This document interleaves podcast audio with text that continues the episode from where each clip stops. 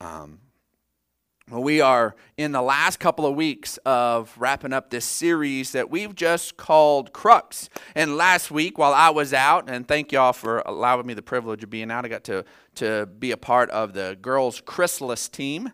And if you don't know what a chrysalis is, it's a, it's a walk to Emmaus for teens. If you don't know what a walk to Emmaus is, um, well, then it's hard to explain. And so, um, but it is uh, it's a three day weekend focused on just just drawing tighter to God. It's not a camp, it's different and it's special. And I got to be on the clergy team for that, and it was amazing as well as my wife did. But she got somebody had to come and sneak away. I was preaching there at the same time that she was preaching here. And uh, babe, everybody's told me, you know, that I've, I've really got to watch out. That my my my job is like up for grabs here, and so. But uh, I've, the the thing is, is that I, I know that she doesn't want it, and so I don't feel too concerned.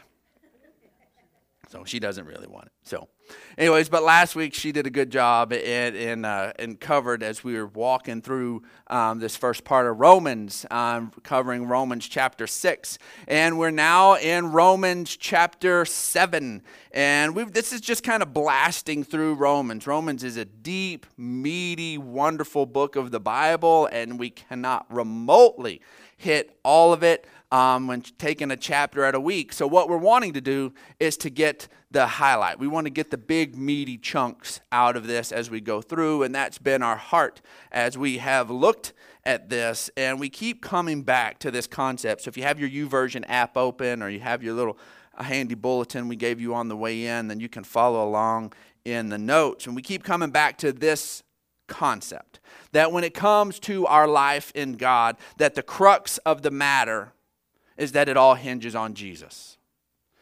You say, of course it does. We're Christians. Should. It should be a, a given.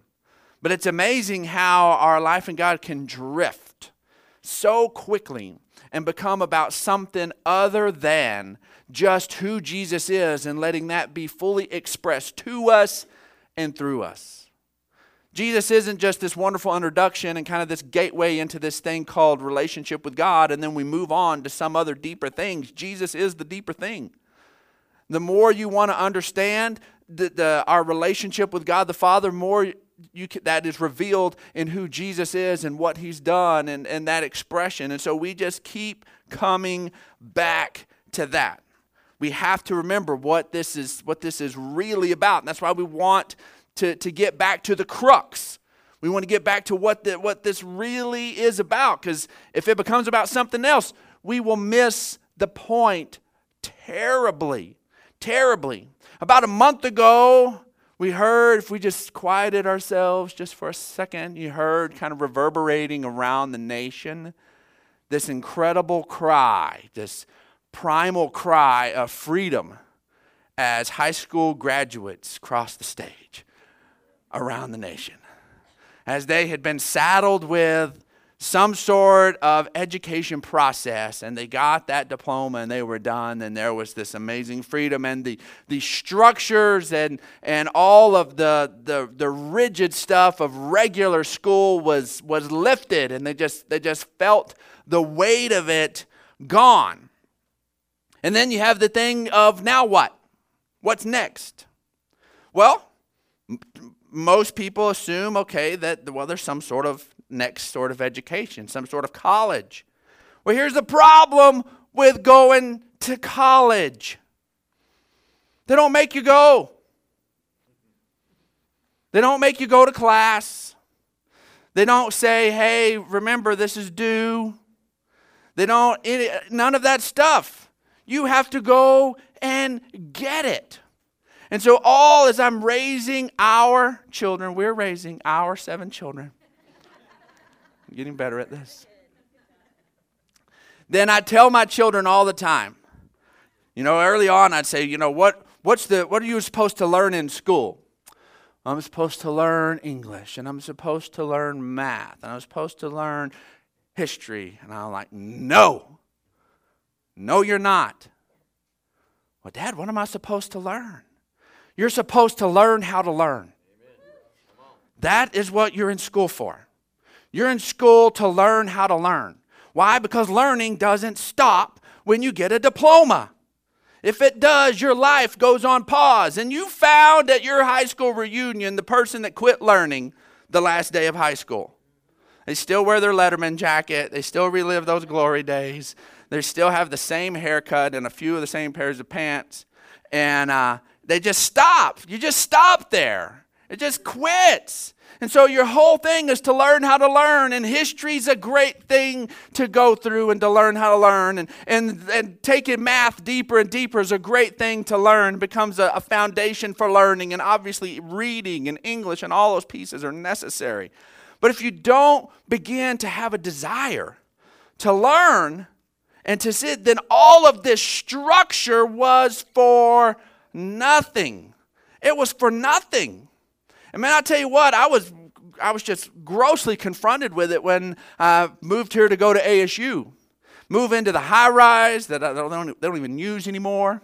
Living on the 10th floor, the penthouse suite, woo, on the top. And uh, moved up there and had my roommate. And then the guys on the other side of the bathroom that was shared, that there was had on the other hall, they were called our suite mates, which was just kind of weird and so so we had our those two guys and then i had my next door neighbors that i shared a wall with. So we would all hang out and do different different stuff and and so all through that first semester the exciting first semester freshman year of college six of us christmas break comes. Go home back for christmas break come back to school. Out of the six of us i was the only one that came back. Only one that came back. Everybody else weren't invited back anymore. They did not learn how to learn. Their grades were terrible. They flunked out of college in the first semester. You know, and I, I, I kind of understood it. You know, the, the, the one guy that was my roommate, he had, he had Steve Miller bands, Space Cowboy on repeat and then that whoop, whoop, I mean, over and over and over again. And apparently, he, he really was a joker and a midnight toker. I mean, uh, uh apparently, that's, that's really what he was. And so he did not come back. He was invited to, to find education elsewhere. But if we miss, if we miss what the heart of it is, that, there's, that we're being groomed and that what this is really about, it is, it's referred to as an education system. And educating is just learning. That at some point we ought to we ought to learn how to learn and be able to get out. The bulk of the stuff that i that i've learned in my life has all been after all of regular education. Man i tell you what some people i enjoy hanging out with the most are voracious readers and people who love getting learning new things and spending time. I tell you what you want to flatline your life and just shut down all intellectual input I mean, you'll just stagnate. And so, but that's the whole point of it. Now we've been looking at grace. We've been looking at all of these different things about the, that we are we're free from the law. And Paul has painted in the first six chapters such this thing that there is this strong, strong thing that we're that we're freed from the law. So now he has to address something else that we're about to address in chapter 7. But what I want us to understand and I want us to be reminded of right off the bat is that Jesus, is, Jesus tells us that the greatest commandments are love God and love your neighbor, and all of the other law and the prophets are fulfilled in that. So the point the whole time was to point us towards loving God and loving each other. It wasn't to bring this restriction and we could sit there and take everything up to this far. No, it was point us to love. You know what? If you're if you're sitting there and you're thinking about murdering somebody, going back to one of the big 10, you're probably not loving them. All of a sudden, you've gone so far, and now you want to murder, and all of a sudden, this law comes in, and you go, oh, man, you're lucky. God says not to murder, because I'd just take you out right now. It points us back towards love. Why are we not supposed to steal? Because it hurts someone else. Why are we not supposed to bear false witness against our neighbor? Because it hurts them. Why are we not supposed to, to commit adultery? Is God trying to, to rein in your, your, your, your sexual enjoyment, and put all these crazy rules on you? No, it's because it hurts. I don't care what society, if, if, the, if, if adultery doesn't matter, nobody cares, it's still, you ask the people who are being cheated on, it hurts. Even if they walked into it and said, you know what, I don't care, we're going to have an open marriage, it still hurts. You talk to any of them who do it, it hurts. Why? Because it hurts. Because we weren't built for that.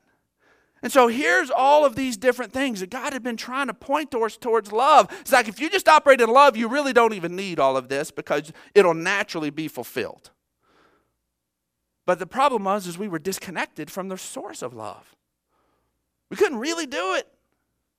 And then we get Jesus. And then we get a new life. And now we have love inhabiting us. And so instead of looking to some sort of external thing to try to corral us and point it toward love, now we can forget about that and live out of the source of love that we have been born into. Does then all of a sudden say, well, because now I'm, I'm alive in Christ, well, then now adultery's fine? No, it still hurts people. And love should say, I, I now want that less than ever. All of a sudden, now I can steal what I want to because I'm under grace. No! You'd never think of hurting someone by taking something that was theirs. You never hurt someone by, by falsely accusing them or lying about them. You wouldn't do any of those things. And, and love towards God, all of these other things, uh, the, the first of the commandments, they begin to naturally flow. No, we don't want to have another God before Him. He, he, he sent His Son to die for me. Of course, I have Him and Him alone. Love fixes all of it. So then we get to chapter 7. And it's like, and it opens up with, so is, is the law sin? Is the law bad? We're so free from the law. He built it, built his case so strong. They're like, okay, well, the, the law must have just been bad then. And we're going to look at verse at, at chapter seven, and it's just not the case. Let's go ahead and look at verse four. It says, "So my brothers and sisters, you also died to the law through the body of Christ, that you might become to an, that you might belong to another, to Him who was raised from the dead, in order." That we might bear fruit to God. And let's just pause right there. Later on, Paul spends some time in Galatians talking about what this fruit to God looks like. And we refer to it in our Christianese as what Paul calls it the fruit of the Spirit. And the fruit of the Spirit is, some of you know it by heart, love, joy, peace, patience, but there's a lot of people out there, a lot of smart theological people that really believe that to properly break down that scripture, it's that the fruit of the Spirit is love, one fruit, expressed in joy, expressed in peace, expressed in all of these different things. And whether you break it down as nine or you break it down as one with eight expressions, it's still all the same thing. The first first fruit on that thing is love. It's love. So, as we're going to bear fruit to God, what's it going to look like? It's going to look like love. That is where He wants us to go.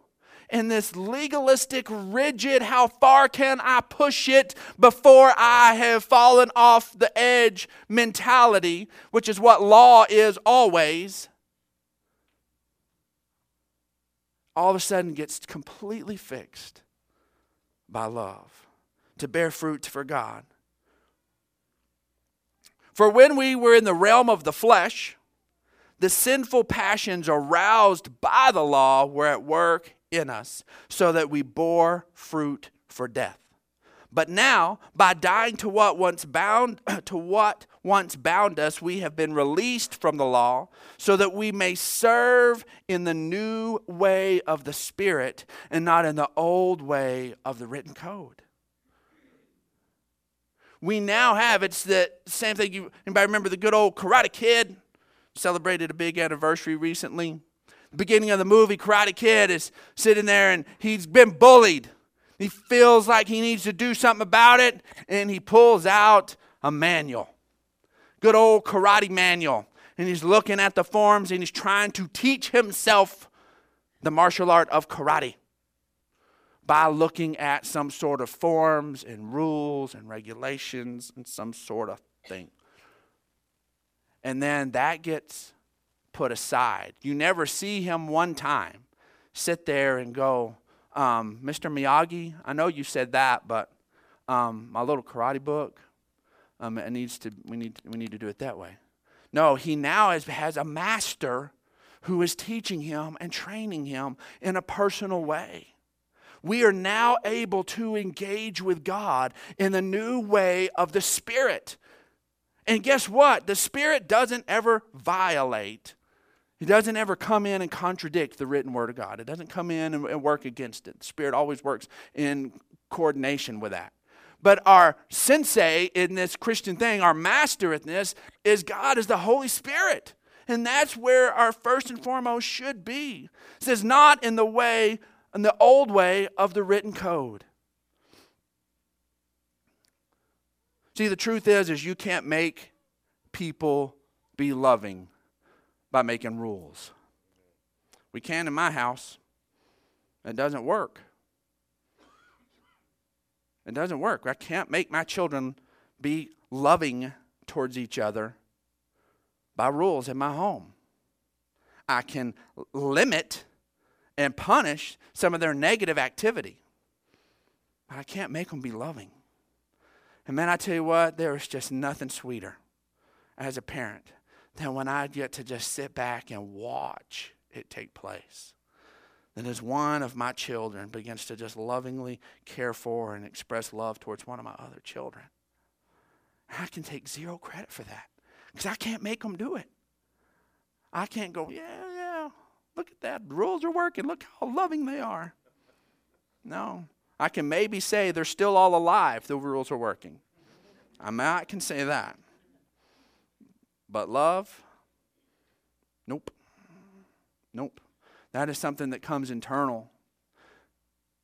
When uh, our seventh child, um, Preslin, who's just a lean Clark, Clark babies are fat. We have fat, chunky babies. I mean, rolls, no necks, whole bit. And so, and then they grow out of it. And then we had Preslin. And Preslin, it just never chubbed up. We're like, what is the problem with this child? And so this child needs to get chunky. And it just did not, she just didn't get fat.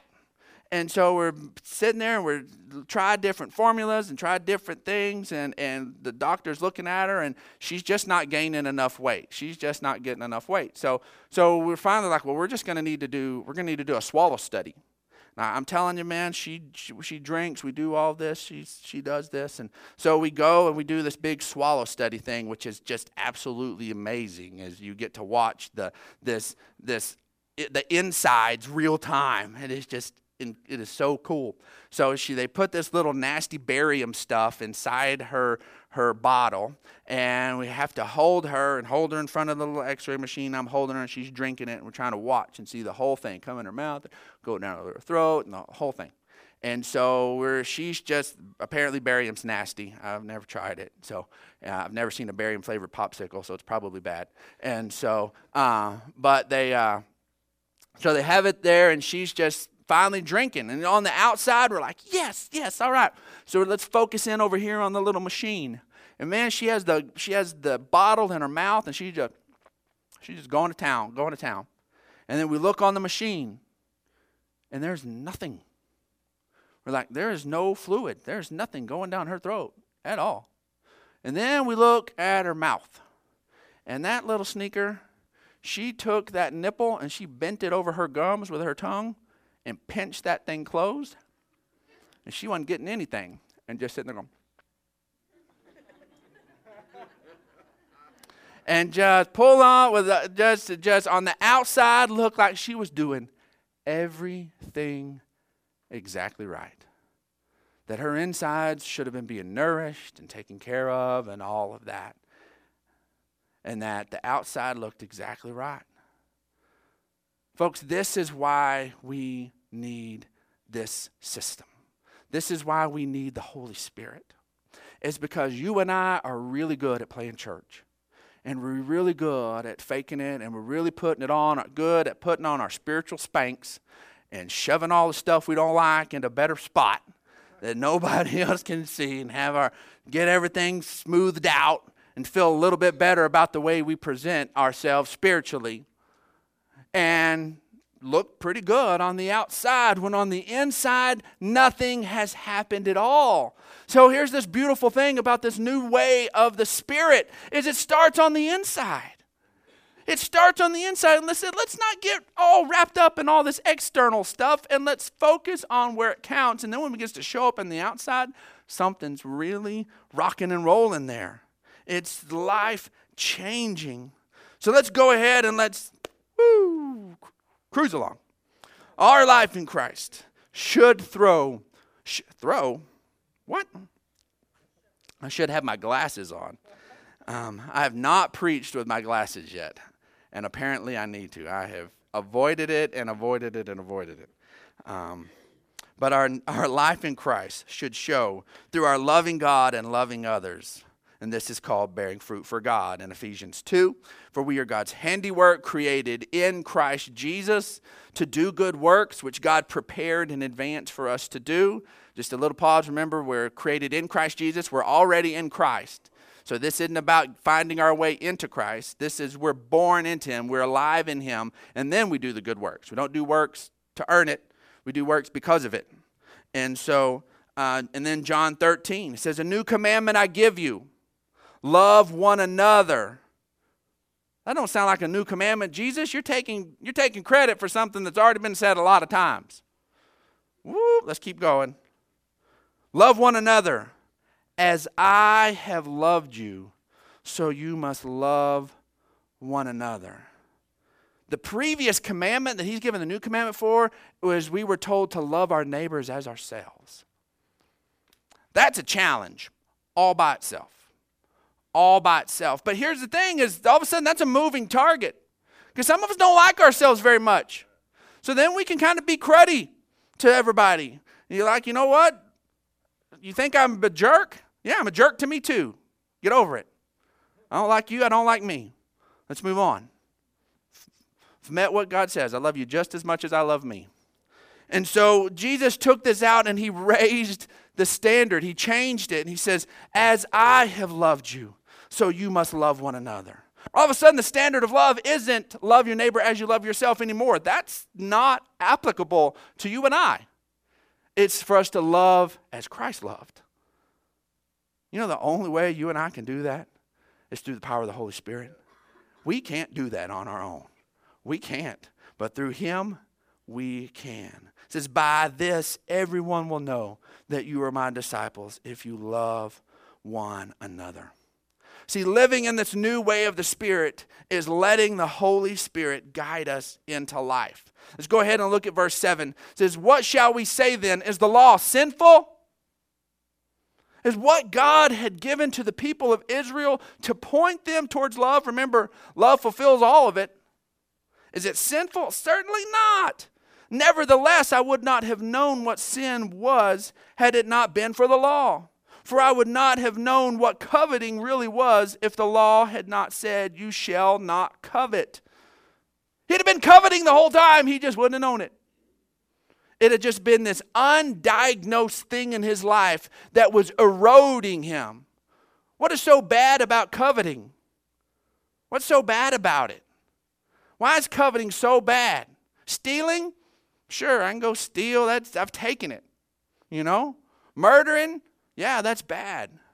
But just desperately wanting something that belongs to someone else, why is that just so terrible?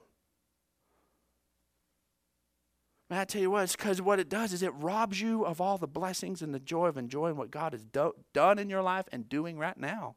You're so desperately looking at someone else's life and stuff and wanting it. You're missing the spirit of what the Spirit of God is doing in you right at that moment. It's the worst kind of robbery. It's just theft from you. It's just destroying it. He said, but I wouldn't even known. I wouldn't even known I was destroying my own life this way had the law come not come in and pointed it out. But sin, seizing the opportunity offered by the command, pro- produced in me every kind of coveting. So here I was coveting, and I didn't know it. And then the law comes along and points out that I'm coveting, and now I know I shouldn't be coveting. But now, every time I see something that somebody's got, that's, now I just go ahead and covet. Because now I'm pushing against this thing, and my sin tells me my, this sinful flesh thing is trying to sit there and work against this coveting. So now you say, don't covet when I'm going to covet. And then I was kind of already coveting. So it's just this horrible, horrible cycle of stuff that's taking place. We get down into verse 12. He says, So then, the law is holy, and the commandment is holy, righteous, and good. Did that which is good then become death to me? By no means. Nevertheless, in order that sin might be recognized as sin, in order that thing we might be re- recognized that we're dead in our trespasses, we had to understand that there was what we trespassed on. We could go, yeah, man, that I don't fit. I don't fit. Ah, man, I need a savior. I can't fix this. in order that sin might be recognized as sin, it used what is good in me to bring about death. So that through the commandment, sin might become utterly sinful. It's then as I see I'm, I'm dealing with this and I'm not supposed to do it, and then I try not to do it, I recognize how insidious it really is. As I try to live up to it, as I try to live to the law, I realize how insidious this sin really is. It just became utterly sinful, and I recognize I need a Savior. I need Him. See, we don't have the power on our own to live the life that we were made to live. When humanity stepped out and we have the knowledge of good and evil, we will choose evil a ton of times over and over. We don't have the power to live solely in the good on our own. We must rely on God's life in us to live it. And, folks, this is the trusting Him more part of this. And we know God better and we trust Him more and we allow His life to bring life to us. And here we get into like the big tongue twister of the Bible, okay? So you're just going to have to follow me on this because here's here's Paul being just raw and honest. We, this is our awesome Paul. And he's just, this is just one of his just big confessions right here. And he says, I do not understand what I do. How many of us at the end of the day look back at our day and go, ah, why did I, why did I make some of those decisions? What, what am I, what's happening here? I don't understand what I do, for what I want to do, I do not do. But what I hate, I do.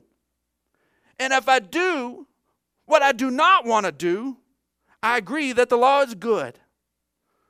Why? Because the law comes in and tries to help me not to do it. So I'm sitting there and I can't get it quite done. So having an awareness that I don't need to do it. The law is good. As it is, it is no longer I myself who do it, but it's sin living in me. For I know that good itself does not dwell in me, that is, in my sinful or carnal or fleshly nature. For I have the desire to do what is good, but I cannot carry it out. For I do not do the good I want to do, but the evil I don't want to do, this I keep on doing. Now, if I do what I do not want to do, it is no longer I who do it, but it is sin living in me that does it. So I find this law at work. Although I want to do good, evil, it's right there. Remember, as long as we're on this planet, we have the knowledge of good and evil. That didn't all of a sudden go away. Evil is still an option. It's still there. That's why we still can, can just gravitate right back into it. Evil's right there. It's not like I'm I can't choose that anymore. I can still choose it. For my inner being, my spirit that's been regenerated, I delight in God's law. I delight in, in doing those things that point towards love. But I see another law at work in me, waging war against the law of my mind and making me a prisoner of the law of sin at work within me. And it says, What a wretched man I am, who will rescue me from this body that is subject to death? Thanks be to God who delivers me through Jesus Christ our Lord. So then I myself in my mind am a slave to God's law, but in my sinful nature a slave to the law of sin. And then he in Philippians 2:13 he tells us this. He says Paul tells us this it is God who works in you both to will and to do or to act according to fulfill his good purpose or his good pleasure. It's Him. It's Him. That's why this thing in Christ cannot be a do over. Paul says all of him trying to deal with all the do's, it doesn't. It doesn't work. Him trying to sit there and saying that, that raising your hand or, or doing this thing or crying out to God, God, I'll try, I'll do better next time. This is not that. It is not a do over. It is not a chance to try to do better. It is an opportunity to be completely made new from the inside out. And Paul understood that on the inside, he was fully alive and he was still dealing with some stuff in the carnal. So, you know what he said? He said, You know what? I'm going to sit here and in my mind, I am a slave. I'm sitting here and I'm going to allow God and his direction and his truth to guide me. I'm going to allow Him on the inside of me and I'm going to let Him deal with this other stuff that frustrates me. And is that a place of tension? Yes. Yes, it is. But that's what growing in Christ. We come and we rest in the truth that we're 100% right with Him. We recognize that our, all of us, all of our actions, all of our stuff still don't match up to who Jesus is, but we are being transformed every time we let Him work in our lives to become more and more and more like Him. And with this, we have to be incredibly patient with ourselves and incredibly patient with others. incredibly patient with others as we let Him work both to will and to do according to His good pleasure. Folks, He has been working in our lives and pointing us towards love. So, guess what? If we're going to err, what are we going to err on the side of? We're going to err on the side of love. We're going to sit here as we move this out, we're going to lean towards love. We're going to sit if we let go of the will whew, towards love every time. Why? Because we're able to genuinely walk in a place of loving God and loving others. All the other stuff gets dealt with. It just really, really does. I want to create a moment here